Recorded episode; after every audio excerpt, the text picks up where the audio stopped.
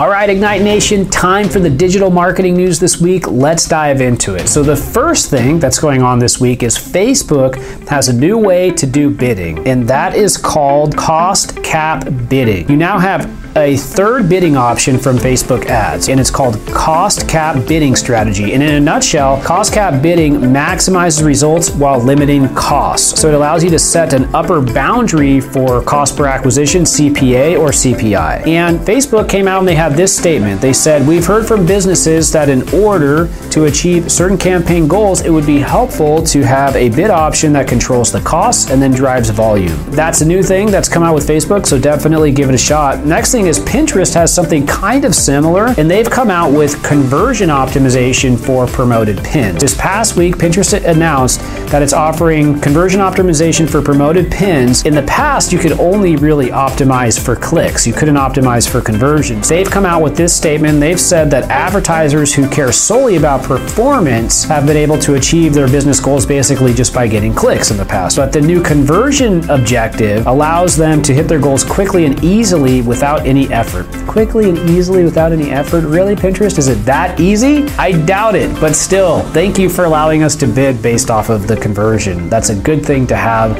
in any ad platform. Next thing, Yoast, which is a WordPress plugin that does a whole bunch of different SEO stuff, now has schema.org support. So they're not the first people to come out with schema. If you don't know what schema.org is, it's this way to mark up a web page so that search engines and other online entities can kind of get more information about that web page, like what's the logo, what's the image, what's the location, is this a review, how much does that product cost, stuff like that. So Yoast has basically said that they have simplified the ability to implement schema.org and also can clean up schema.org on WordPress, which is, you know, the, the general area that the Yoast plugin works with. And they had this statement in our implementation, which we're releasing today, all of the pieces stitched together, we formed into the nested structure, basically creating schema.org. Bottom line, Yoast can now do schema.org better than they could do before. Next thing, Google Search Console is still affected by this indexing bug. Like a week or two ago, I reported on this last week, you probably saw it. All these pages got taken out of the index with Google, um, some stuff that even was my own personal stuff,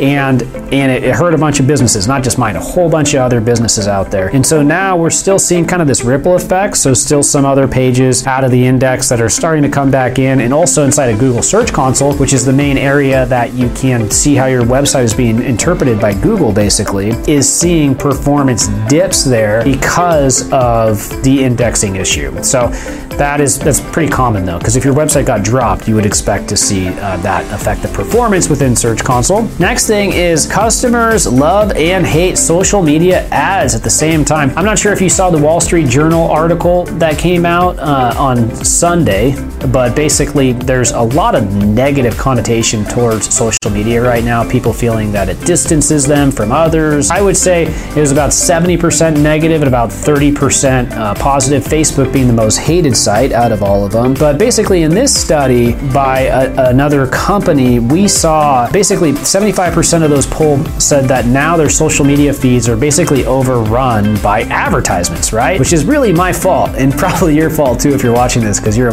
probably a marketer if you're watching anything that I'm doing. But anyway, so what they came out and they said is when asked about which social media channels um, included ads that they would actually click on, here's what they said. So these are the channels where they actually click on the ads. 38% of people said they click on ads on Facebook, 37% said Instagram, 14% said YouTube, 5% Twitter, 4% Pinterest, 2% LinkedIn, which is about right. I would say that's about right as far as my own personal knowledge for native ads on social media. And about 70% of those surveyed said they're more likely to click on ads on the main feed opposed to a story ad. Also makes sense. And more than a third, 36%, said that discounts are the biggest motivation to click on an ad and make a purchase. So that's interesting. So, so the biggest amount of people like to see discount in social media ads inside of the field, the, the feed. That's a good strategy point for you. If you get anything from this video, think about that.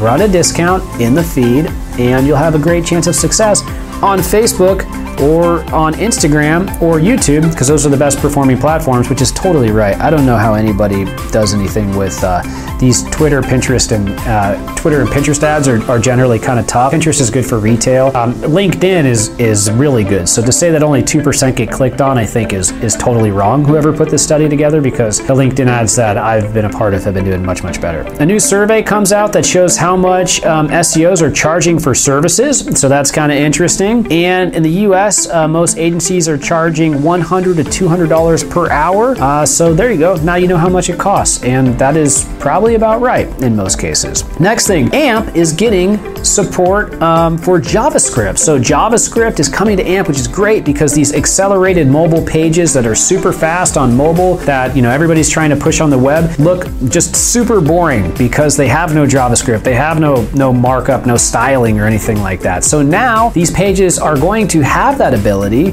and they're going to look a lot better.